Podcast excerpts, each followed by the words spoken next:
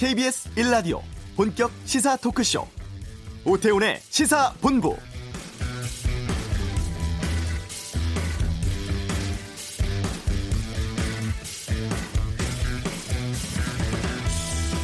사1로 총선 12시 현재 전국 평균 투표율 19.2%를 기록하고 있습니다. 20대 총선과 비교해보면 1.8%포인트가 낮은 수치인데요. 역대 최고치라고 하는 26.7% 사전투표율과 거소투표 또 재외투표율이 잠시 후 오후 1시 투표율이 합산되기 때문에 이 1시 발표 수치에 따라서 투표율이 60%선을 넘을지 윤곽 드러날 것으로 보입니다. 지금까지 가장 높은 총선 투표율은 지난 2004년 노무현 대통령 탄핵 후에 치러진 17대 60.6%였습니다. 오늘 방송 3사 출구조사가 자가격리자 투표 관계로 6시 15분에 발표하게 되고요. 이번 총선 워낙 격전지가 많아서 밤 10시나 자정 전후해서 대체적인 결과 나올 것 같고 이 비례대표는 내일 오전까지 지켜봐야 할 것으로 판단됩니다. 오태훈의 시사본부 4.15 총선 특집으로 준비했습니다. 전문가와 함께 현재 투표 진행 상황 또 격전지에 대한 전망해 보겠습니다. 지금 이 시각 KBS 중계차가 전국 곳곳에 나가 있습니다. 중앙선관위 주요 지역부 연결해서 현장 상황 들어보고 숫자로 보는 4.15 총선의 모든 것 김성원의 뉴스 소다에서 정리해드리겠습니다. 오늘 KBS 일라디오 개표 방송 오후 5시 5분부터 진행됩니다. KBS 라디오 오태훈의 시사본부 지금 시작합니다.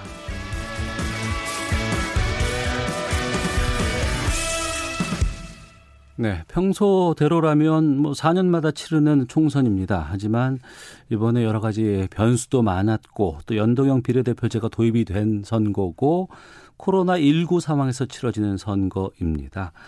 오늘 4.15 총선 특집으로 준비했는데요. 자세한 말씀 두 분과 함께 나눠보도록 하겠습니다. 먼저 이종근 시사평론가 나오셨습니다. 어서 오세요. 네, 안녕하십니까. 이종근입니다. 예, 그리고 계명대학교 정치외교학과의 김건욱 교수 나오셨습니다. 안녕하십니까. 네, 네 안녕하십니까. 예. 투표들은 두 분 하셨어요? 네, 했습니다. 전 사전 투표했습니다. 사전 투표하셨고요. 네, 저도 어, 태어나서 처음으로 사전 투표했습니다. 저는 오늘 아침 8시쯤 했는데요. 네. 마스크, 비닐 장갑 이런 거 다 착용하고 한 첫 번째 선거가 아니었나 싶은데 음. 사람들 많이 계시더라고요, 오전에. 그렇죠.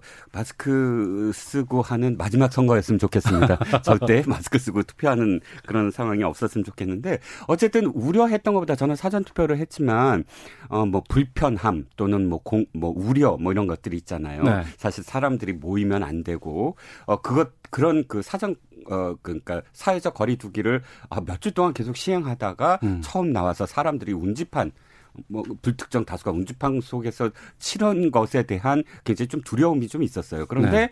굉장히 사실은 질서 정연하고 어. 또 굉장히 많은 부분 배려가 있었어요. 그러니까 예. 그이 코로나 19에 대한 그렇기 때문에 전혀 우려하지 않으셔도 아직 안 나가신 분들 전혀 우려하지 않으셔도 될 것 같습니다. 예. 저는 뭐 이 투표를 하면서 사실 한국 시민의 어떤 시민 의식이랄까요? 음. 굉장히 돋보인다. 그러니까 네. 사실 마스크 채운 게 뭐 우리가 해보지 않았던 필요하지 않았던 것들을 이제 쓰면서 투표를 하는데 가장 사실 중요했던 것이 1m 간격을 벌리는 거였거든요. 예, 예. 근데 그게 100m가 넘어가는 과정 속에서도 줄을 쭉 이어가면서 차례를 기다리는 그 시민 의식이라는 것이 저는 굉장히 돋보였고 그것이 음. 높은 사전 투표율 그리고 지금도 뭐 약간 빠지긴 했지만 여전히 높은 투표율을 보이는 것과 연관이 돼 있다. 좀뭐 이렇게 생각을 합니다. 저는 오늘 참 투표해 보면서 느꼈던 게 이게 침묵 투표라는 느낌이 좀 들었어요. 모든 분들이 아무런 말씀도 하지 않고 조용히 계시면서 한 발짝 한 발짝 앞으로 나가면서 투표를 좀 하는 모습을 좀 볼 수가 있었는데 근데 이번에 마스크 만약에 가지고 가지 않으면 투표 못 하는 건가요?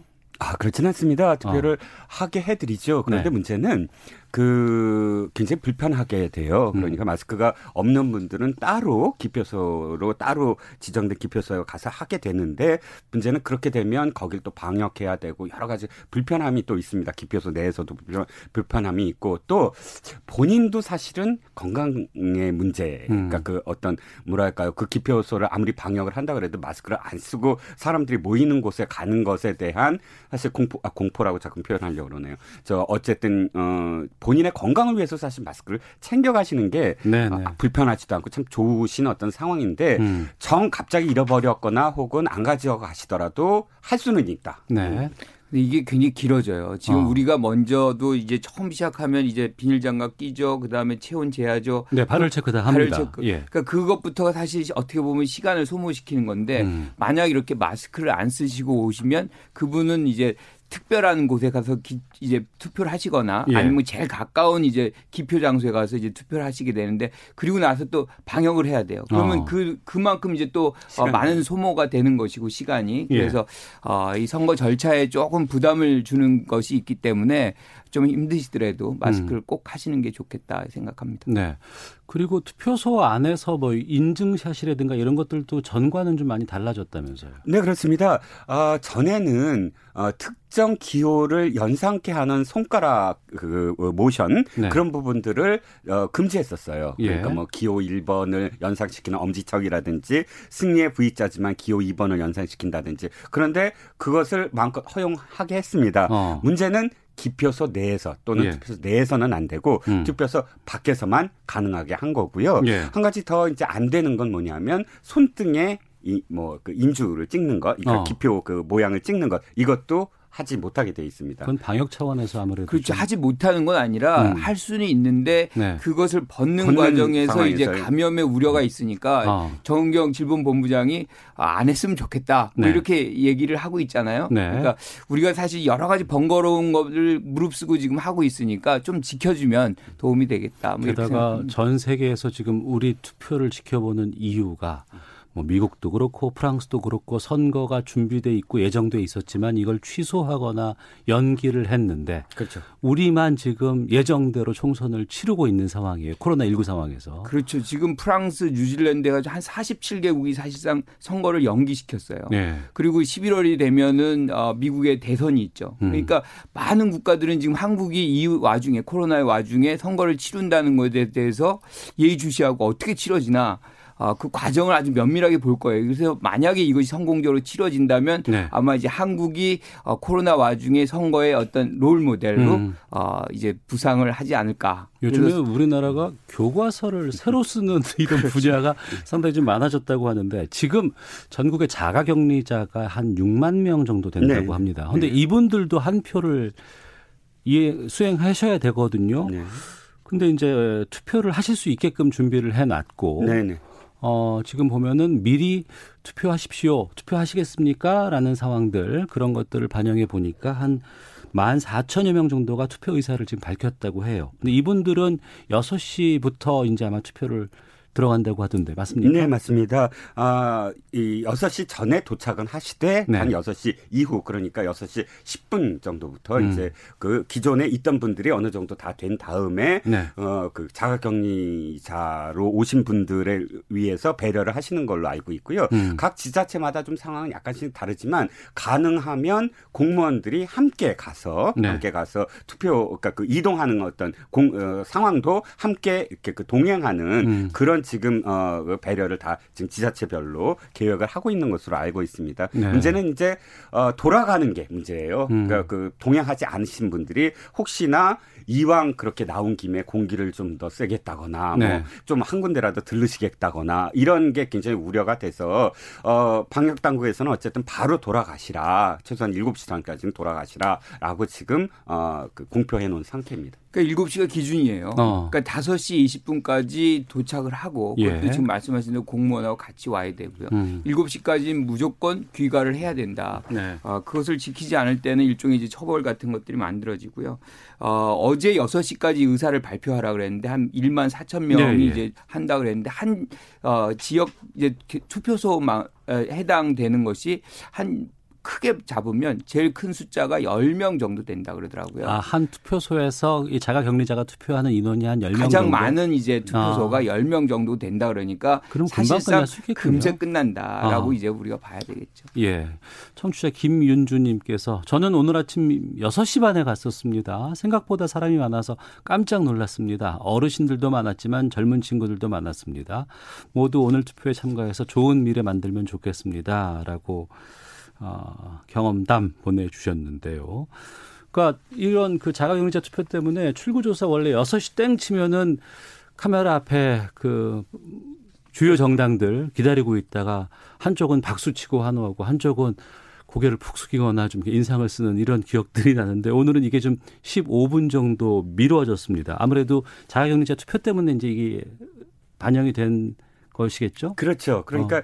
원래 또 이제 6시 전까지만 입장하신 분들이 6시 이후에도 투표는 가능하잖아요. 네네. 그런데 그런 분들이 그렇게 많, 전국적으로 많지는 않으니까 음. 6시 출구 조사는 언제나 지켰습니다. 근데 이제 이번에 미루게 된 건 혹시나 그러니까 6시 이후 10분 이후에도 투표를 만약 하게 되는 그 자가 격리자 분들이 계시다면 네. 어, 그, 그거는 또 모르잖아요. 그 투표소마다 6시 전에 자가 격리자가 아닌 일반 유권자들이 갑자기 몰려서 일단 6시 전에만 도착을 하면 음. 입장은 가능하니까 네. 근데 그 줄이 실내에서 길어졌다 그러면 좀 자가격리자분들이 또 더 늦어질 수도 있고 평균 10명이지만 음. 그렇기 때문에 만약에 그렇게 기다리고 있는데 방송을 하게 된다 그러면 듣 결과를 듣고 나서 그러니까 출구조사지만 어쨌든 어느 정도 대세의 흐름을 읽고 나서 투표하는 경향 투표하는 것을 막기 위해서 예. 어 15분 후에 6시 음. 15분에 출구 조사를 하기로 이것도 사실 출구 조사 역사상 처음이죠. 네. 어 15분을 늦춘 건 어.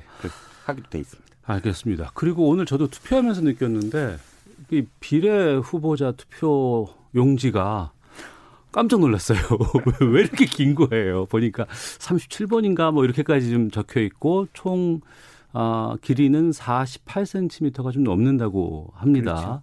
근데 칸이 좁아서 잘 찍어야지. 그렇죠. 혹시 이거 옆으로 좀 옮겨가거나 아니면 번지거나 이런 좀 걱정이 좀 되더라고요. 저도 이제 사전 투표할 때도 이제 우리가 비닐 장갑을 끼잖아요. 예, 예. 그런데 거기다 칸이 좀 작아요. 어, 작아요. 그러니까 이거를 아 이게 이제 우리가 무효표 나오는 것이 선을 밟을 때거든요. 어. 이제는 사실은 그 칸에서는 두 번 찍어도 상관은 없어요. 예. 그런데 예. 칸을 넘어서서 줄을 찍으면 그게 무효표가 되니까 어. 미끄럽고 작고 뭐 이런 것이 좀 어려움을 주기는 하더라고요. 어. 그래서 이런 거는 이제 우리가 요번에 한번 이제 실험을 했으니까 예. 다음번엔 선관위가 조금 더좀 어 개선하는 방법을 그리고 요번에 이제 수개표를 해야 되잖아요. 이제 35개 정당이 지금 들어와 가지고 비례는 예. 어 그것도 좀 이제 개선해서 어. 기계식으로 전에처럼 이제 어 개표할 수 있는 방법을 사실 만들어 내야죠. 예.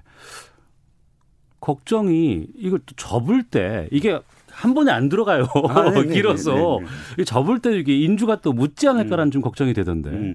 그 접는다는 걸 그 무엇 때문에 한다는 것만 아시면 될 것 같아요. 접는다는 건 네. 비밀 투표거든요. 예. 그렇기 때문에 내가 어디에 찍었다는 거를 그 투표소 아, 투표장 안에서 음. 공개하지 않는다는 의미로 접는 거거든요. 네. 그런데 접는다는 행위를 그게 아니라 아 내가 이걸 잘 봉해서 넣어야지 이렇게 음. 생각해서 많이 접으시는 분들이 있어요. 네. 그래서 이제 살짝만 접으시고 앞에 참관인들이나 다른 분들이 안 보게끔만 하면 된다라는 거 말씀을 드리고 음. 그런데 사실상 이게 또 우려가 되는 게 만약에 그렇게 꽉꽉 잡았을 때 네. 이것이 어, 반대면이 이제 접히면서 음. 찍히지 않나 이 걱정을 하시는데 그것도 걱정하시지 않으셔도 된다고 합니다. 아, 왜냐하면은 예. 이게 어 이렇게 찍혔을 때 반대로 찍히기 때문에 이 시옷자 비슷한 것이 예, 예. 그게 반대가 되거든요. 음. 그건 읽을 수 있다고 합니다. 전자 어, 그이 시스템으로 네. 그렇기 때문에 물론 수개표에서도 뭐 가능하겠죠. 그런 부분들이 그래서 어 그건 걱정하지 않으셔도 된다. 음.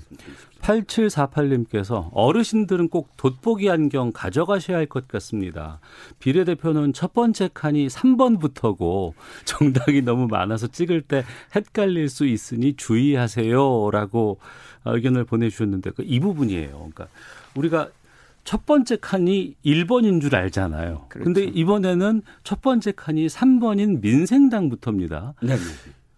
이게 좀 헷갈릴 수 있는 여지도 있을 것 같고 어, 이걸 좀 인식을 못하고 잘못 찍는 경우도 있지 않을까 생각이 듭니다.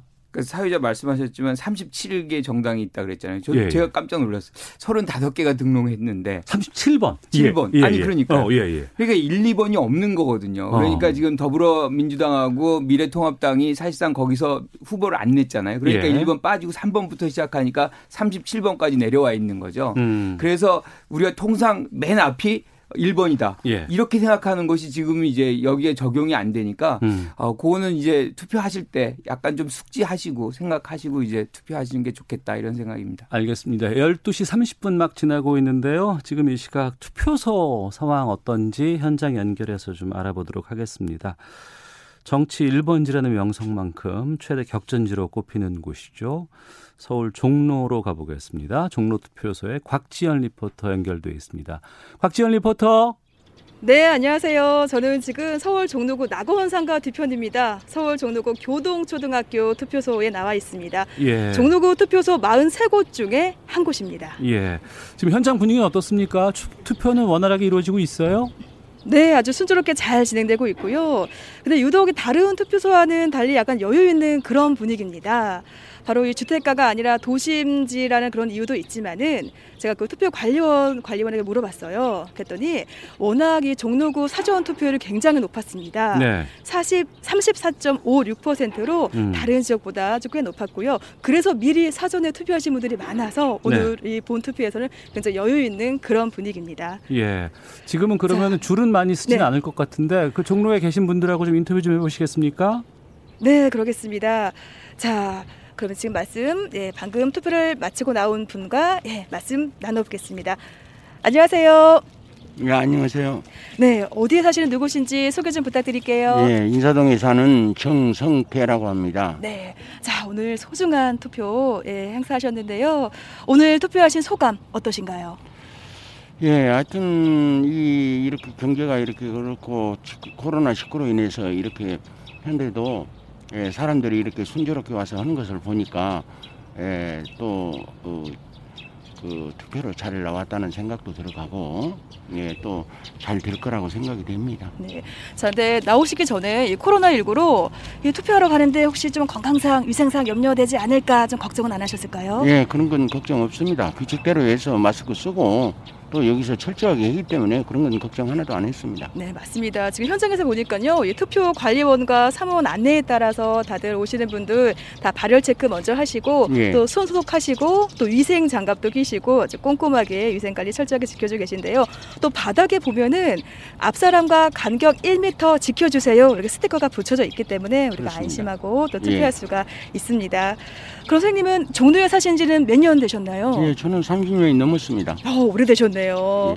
자, 그럼 오시기 전에 대개 발송된 공보물 보고 나오셨을까요? 예, 공보물도 보고 또 텔레비도 보고 다 봤습니다. 아유, 아주 꼼꼼하게 확인하고 나오셨네요. 예. 그럼 이렇게 오늘 선택하신 후보 고르실 때 기준 어떻게 정하셨어요? 그 공보물에서 그 공약 사항을 꼼꼼히 읽어봤고 네.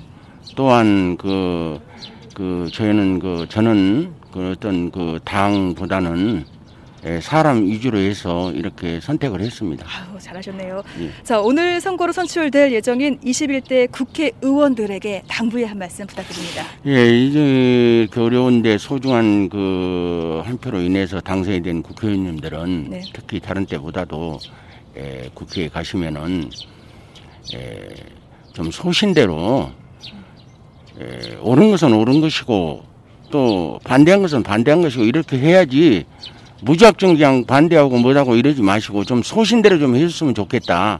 정말 좀 참신한 국회의원님이 좀 되셨으면 좋겠습니다. 네, 맞습니다. 국민을 위해서 소신껏 행동해 달라. 네. 오늘 말씀 고맙습니다. 예, 감사합니다. 네, 예, 지금까지 감사합니다. 네, 인사동에 사시는 정성태 님과 말씀 나눠봤고요. 오늘 투표 마감은 오후 6시까지라는 거 다들 알고 계시지요? 나오실 때 신분증 그리고 꼭 챙길 게 있죠. 마스크 꼭, 나, 꼭 쓰고 나오시기 바랍니다.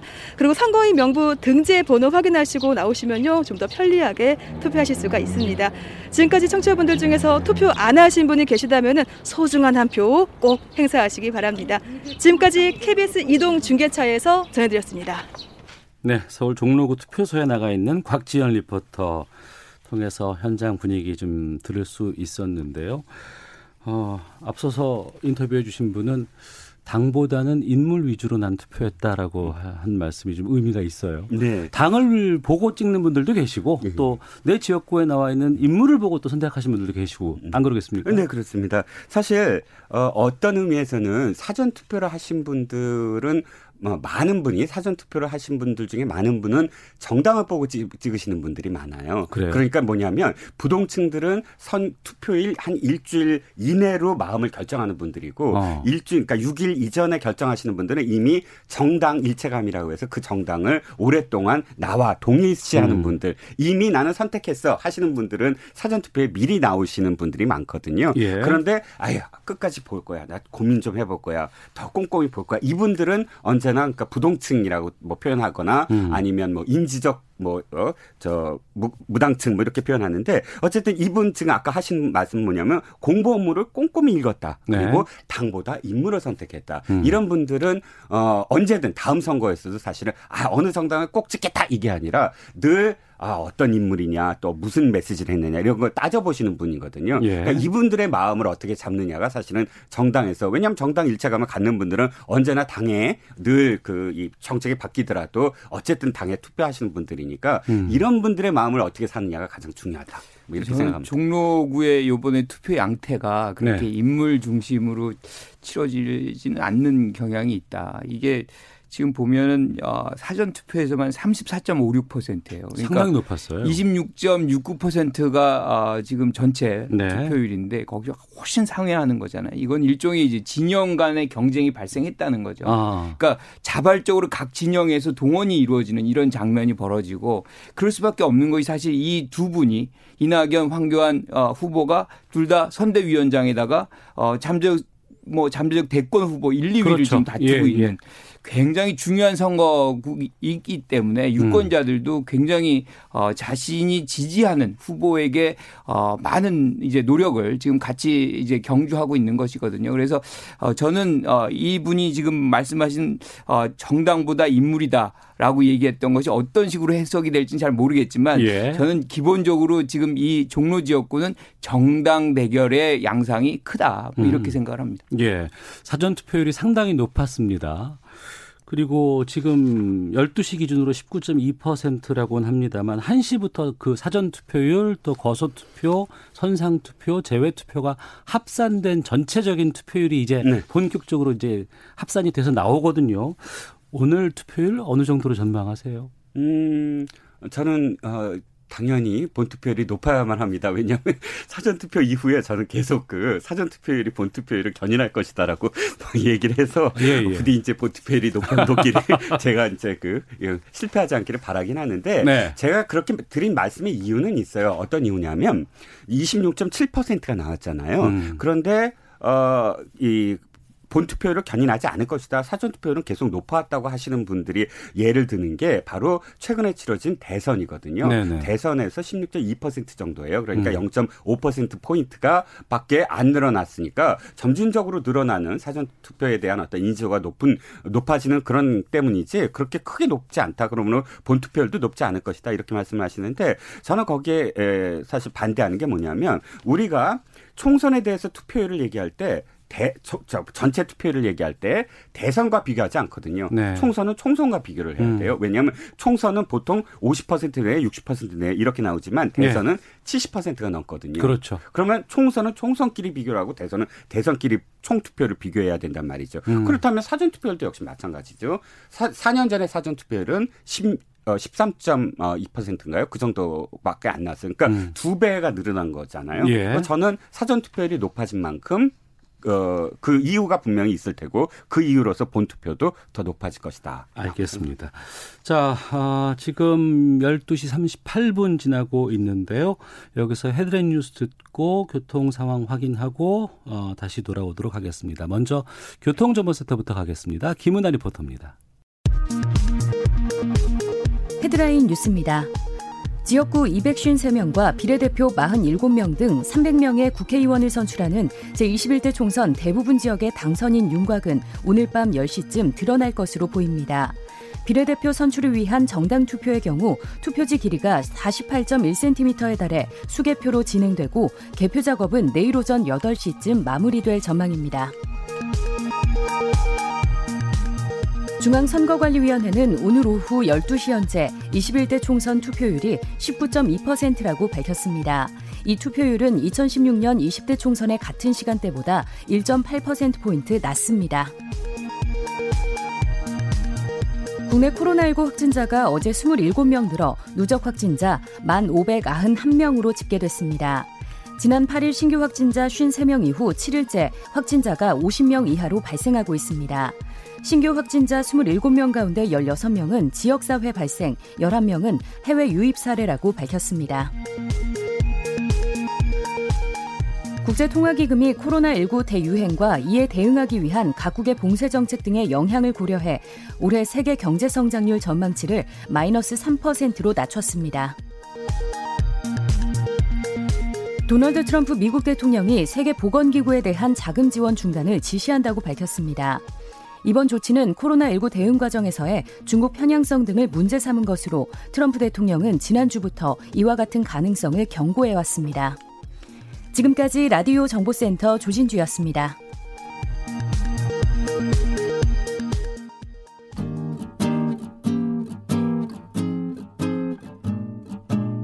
KBS 1라디오 오태훈의 시사본부 여러분의 참여로 더욱 풍성해집니다. 방송에 참여하고 싶으신 분은 문자 9730번으로 의견 보내주세요. 짧은 문자는 50원, 긴 문자는 100원의 정보 이용료가 붙습니다. 애플리케이션 콩과 마이케이는 무료고요. 시사본부는 팟캐스트와 콩, KBS 홈페이지를 통해 언제나 다시 들으실 수 있습니다. 많은 참여 부탁드려요.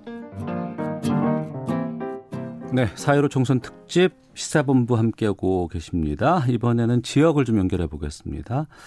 부산의 지역에 어, 걸린 의석수는 총 18석입니다. 현재 20대는 미래통합당이 12석, 더불어민주당이 6석을 차지하고 있는데 부산 연결해 보겠습니다.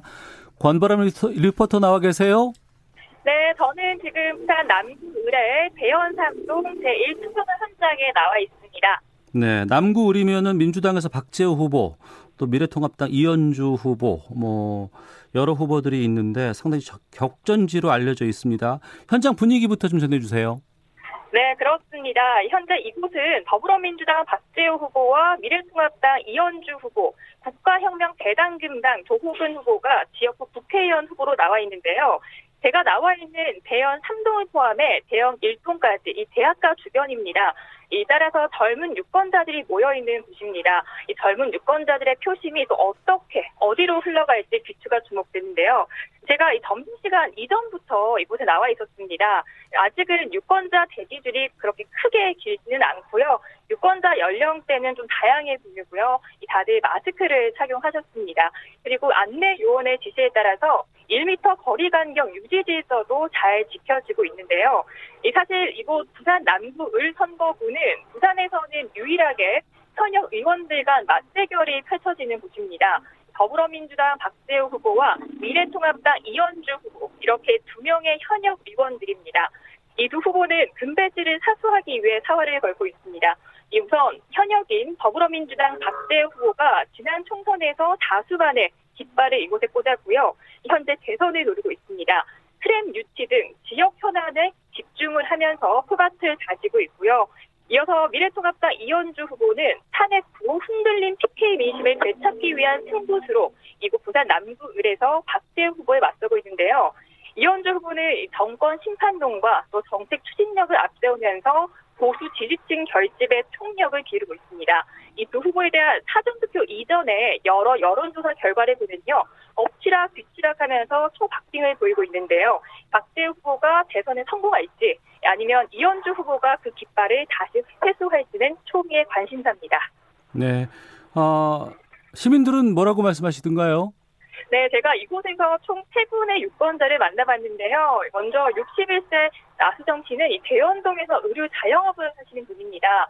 어, 선거 때 얼굴만 비추는 후보가 아닌 지역 주민에게 보탬이 되는 실질적인 정책을 내줬으면 좋겠다. 이런 바람을 전하셨고요. 이어서 30대 직장인 여성분은 일만 하느라 사실 내가 살고 있는 지역에 어떠한 현안들이 있고 이 현안들의 우선순위를 몰랐다고 합니다. 이번에는 교통, 교육 등에 대한 공약을 좀 꼼꼼히 살펴본 후 소중한 한 표를 던졌고요. 끝으로 44세 이영승 씨는 솔직히 뽑고 싶은 사람이 없다고 합니다. 어, 하지만 그래도 지금까지 어떠한 성과를 이뤄냈는지 이 부분에 초점을 맞춰서 이 지역의 일꾼에게 표를 줄 것이다 이렇게 전했는데요. 이렇게 여러분들의 한 표한 표가 모이면 우리의 일상이 달라지지 않을까 싶습니다. 이 건강한 정치 발전의 원동력이 될 수 있도록 오태훈의 시사본부 우리 청취자분들께서도 소중한 참정권 꼭 행사하셨으면 좋겠습니다. 지금까지 남구을 대연 3동 제1투표소 현장에서 권보람입니다. 네, 권바람 리포터 수고하셨어요. 이번엔 대구를 또 연결해 보겠습니다. TK 아무래도 대구 경북 지역은 보수세가 좀 강한 지역인데요. 최은화 리포터 연결되어 있습니다. 나와 계시죠?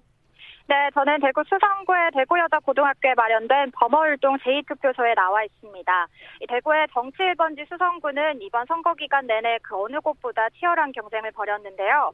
제가 지금 나와 있는 이곳 수성 갑지역구에서는 더불어민주당 김부겸 후보와 미래통합당 주호영 후보, 신박신당 박성문 후보, 국가혁명대당금당 박청정 후보 등 총 4명의 후보가 출마했습니다. 특히 여야 4선의 현역 의원인 더불어민주당 김부겸 후보와 미래통합당 주호 조호영 후보가 접전을 펼치면서 치열한 경쟁을 벌이고 있어서 전국적인 관심을 받고 있습니다. 네. 현장 분위기 어떻습니까? 네, 투표는 대구여자고등학교 체육관에서 진행되고 있는데요. 교문부터 체육관까지 200m 정도의 거리가 되는데 계속해서 유권자들의 발길이 이어지고 있습니다. 이 선관위 관계자에 따르면 투표 시작 시간인 6시 전부터 10명 정도의 시민들이 투표소에 도착했다고 하고요.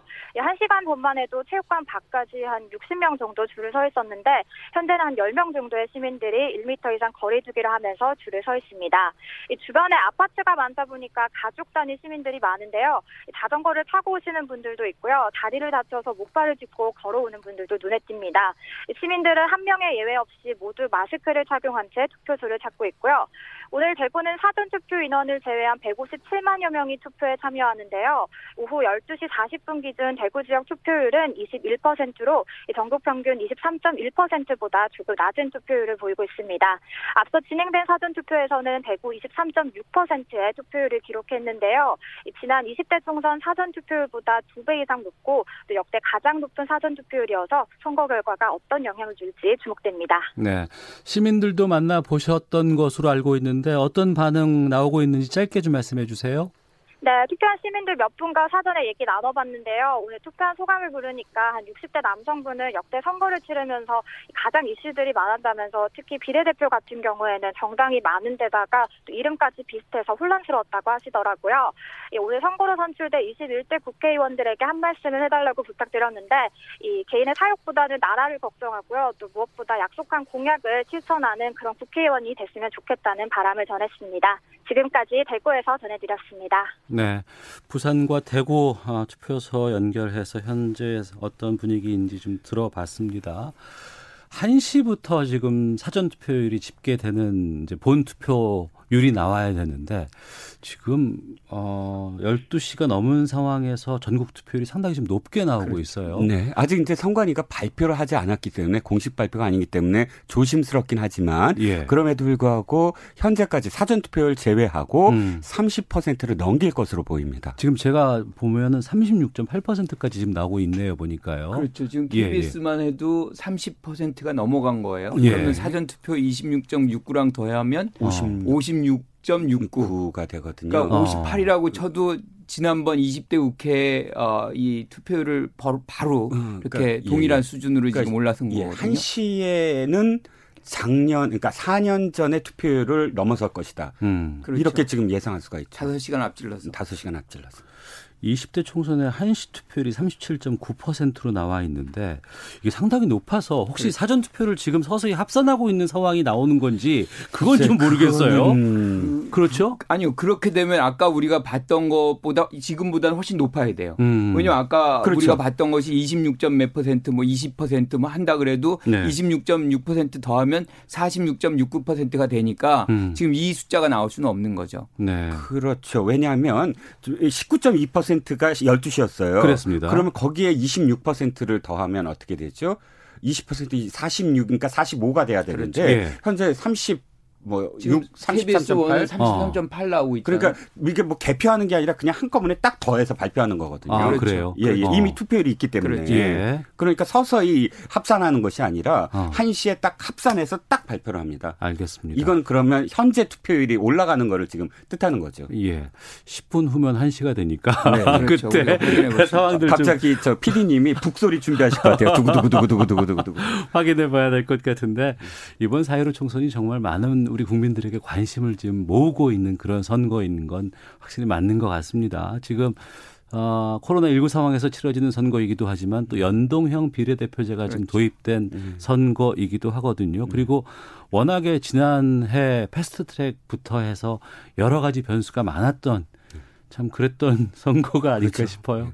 그러니까 우리 국민들이 사실은 투표를 이미 이제 사회적 책무로 받아들이는 그런 문화가 정착이 된 것 같아요. 네. 그런데 네. 거기다가 이제 코로나 19라는 전쟁 같은 위기 상황이 왔, 기 때문에 음. 아 본인의 어떤 정치적 책임을 해야 된다 네. 시민으로서 음. 이런 어떤 시민 의식의 발로가 이렇게 어, 투표를 지금 올리고 있다 이렇게 좀 보여지는 것 같아요. 그 저는 또 다르게 생각을 아니 다르게 생각하는 건 아니고요. 예. 거기에 이제 보완하게 생각 음. 보완하는 점이 지금 우리가 어 사실 원래대로라면 코로나 19가 없다면 신문이나 어 언론 방송에서 거의 한 달 전부터 정치 얘기가 계속 나왔어야 됐는데 네. 거의 본격 선거일 2주 전 2주잖아요. 그 전까지 신문이나 방송에 3분의 2가 코로나 이야기일 수밖에 없었어요. 계속 확진자가 늘어나고 그럴 수밖에 없었죠. 그럴 수밖에 없었죠. 예, 예. 그러니까 거기에 그 사실 정치 얘기는 뭐 한 4분의 1 정도도 차지하지 않았었거든요. 음. 본격적으로 선거 선거 운동이 개시되면서부터 이제 서서히 정치 기사들이 많아지기 시작했습니다. 네. 그런데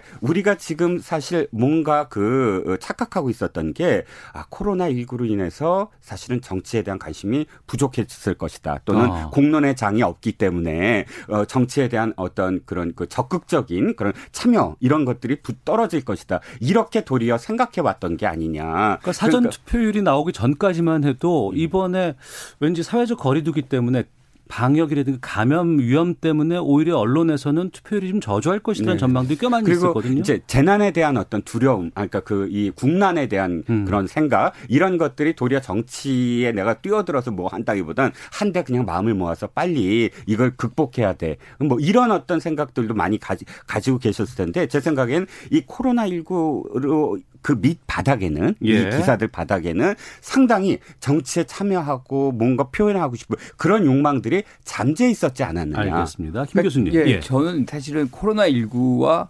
정치가 분리돼 있다라고 국민들은 생각하지 않는다고 생각을 해요. 어. 그러니까 결국에는 이 코로나 19를 종식시키는 것도 결국엔 정치가 해야 될 몫이다. 음. 그러니까 지금 우리가 어떤 위기 상황이 오면 다른 뭐 예컨대 기업이나 뭐 개인이나 집단이 할 수 있는 게 아니거든요. 그러니까 국가의 어떤 정치적 행사에 자기의 힘, 역할 이런 것들을 모아줌으로 해서 코로나 19가 극복될 수 있다. 네. 뭐 이런 판단을 지금 국민들이 하고 있기 때문에 어. 지금 이 정도의 투표율이라 그러면 거의 상상을 전 어, 벗어나는 부분이다. 그렇다 음. 그러면 거의 한 70%, 65%는 상회할 가능성이 매우 높다라고 봅니다. 예. 지금 보니까요, 어, 44.6%라는 숫자가 지금 계속해서 좀 올라오고 있거든요. 그래서 한시 투표율이 어떻게 나올지 지금 KBS는 43.4%로 전국 투표율을 지금 아, 나타내고 있는데 이것들을 예. 한번 좀 확인을 해 보도록 하겠습니다. 6680님, 제가 투표한 곳은 마스크까지 준비가 되어 있습니다. 다들 쓰고 오셨지만요. 코로나19 중 선거 전 세계 관심이 모아지고 있다면서요. 철저하게 준비해 주신 모든 분들께 감사드립니다라는 의견 보내 주셨습니다. 이정훈 시사평론가 그리고 김관호 개명대 정치 외교학과 교수와 함께하고 있는데요. 잠시 뒤에 2부에서 계속 이어가도록 하겠습니다.